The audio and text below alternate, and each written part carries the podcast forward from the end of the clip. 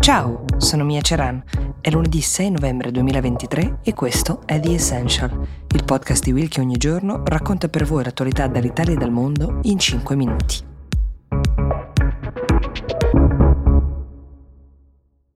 Un anno esatto ci separa dalle prossime elezioni presidenziali in America e come forse avrete intuito è altamente probabile che la sfida sia un rematch del 2020, quello tra Joe Biden e Donald Trump, ma non cadete nell'errore di pensare che solo per questa ragione l'anno che ci attende e l'esito delle elezioni sia scontato. Ci sono almeno quattro fattori sorpresa, chiamiamoli così, che renderanno lo spettacolo godibile e noi saremo qui ovviamente a raccontarvelo. Il primo fattore riguarda le conseguenze della guerra, anzi delle guerre, perché l'apertura dello scenario medio orientale si somma all'incognita ucraina e ancora anche le forti tensioni che ci sono tra Stati Uniti e Cina intorno a Taiwan.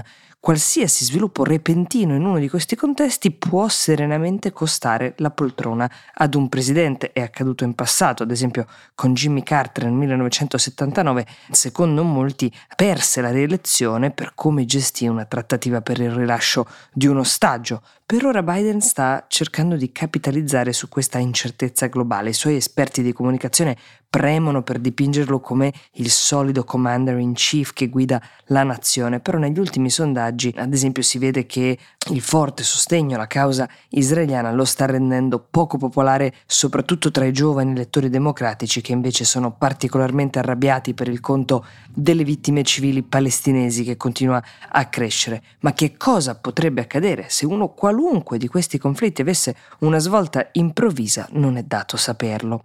Veniamo al secondo fattore sorpresa che riguarda la complessa posizione legale di Donald Trump, sul quale pendono 91 capi d'accusa in quattro processi diversi, che con ogni probabilità si svolgeranno tra l'altro tutti nel 2024. Ora, nella peggiore delle ipotesi per lui, se andasse male in tutti e quattro i casi, gli anni di carcere sommati potrebbero essere centinaia ma potrebbe anche non andare così, potrebbe andare bene in alcuni casi e male in altri. Il dato però è questo. Se anche finisse in carcere prima delle elezioni potrebbe comunque candidarsi. Se poi le vincesse potrebbe comunque fare il presidente dal carcere. Non c'è nessuna legge negli Stati Uniti che lo vieti. C'è però ovviamente da valutare l'impatto che un eventuale arresto potrebbe avere sull'elettorato, ma il vero colpo di scena sarebbe se, eletto mentre in prigione, Trump sfruttasse il suo potere per graziarsi, lo potrebbe fare in due dei quattro processi. Siamo ovviamente in terreni sconosciuti e senza precedenti storici in questo caso, ma potenzialmente di grande spettacolo politico. Terzo fattore sorpresa.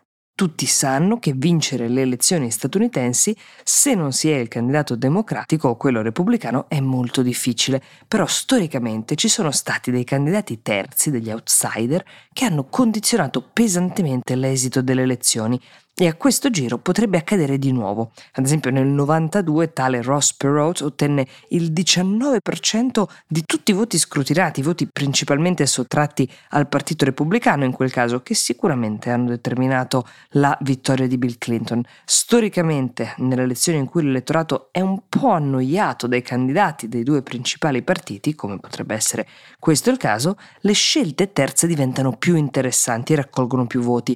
Per ora ci sono due candidati che sperano di soffiare appunto quanti più voti possibile. Uno è l'attivista progressista Cornel West e l'altro è Robert Kennedy Jr., ex democratico. Qualcuno dice che potrebbe ottenere il sostegno di un'importante fetta dei voti democratici mettendo Biden in difficoltà, ma che abbia anche strizzato l'occhio ad un certo elettorato repubblicano citando una serie di teorie cospirazioniste. Se, come ci si immagina, queste elezioni finissero in un testa a testa, anche pochi voti potrebbero fare la differenza. Veniamo all'ultimo fattore sorpresa, se così lo possiamo chiamare. Che Biden e Trump siano due candidati entrambi molto in là con gli anni non è un mistero. Il giorno dell'insediamento avranno rispettivamente 82 anni Biden e 78 Trump, quindi il pensiero di che cosa potrebbe accadere qualora uno di loro venisse a mancare o si ammalasse gravemente prima di quel giorno è politicamente legittimo. Più ci si avvicina alla data del voto, più complicato sarebbe ovviamente sostituire i candidati. A partire da ottobre 2024 i loro nomi resterebbero comunque sulla scheda elettorale e secondo la Costituzione statunitense si può essere votati anche da morti. C'è un unico caso che però riguarda un senatore, si chiamava Mel Carnahan, è morto nel 2000 in un incidente aereo mentre andava a fare campagna elettorale, è stato eletto postumo e per due anni ha ricoperto il suo incarico la sua vedova. Poi c'è stata un'elezione ad hoc e è stato sostituito qualora il candidato vincente alle elezioni presidenziali dovesse mancare dopo il giorno delle elezioni, allora sarebbe il vice president a farne le veci, scegliendo a sua volta un nuovo VP per se stesso. Ma come avrete capito, la situazione sarebbe davvero complessa politicamente. Ragione in più per augurare lunga vita ad entrambi i candidati.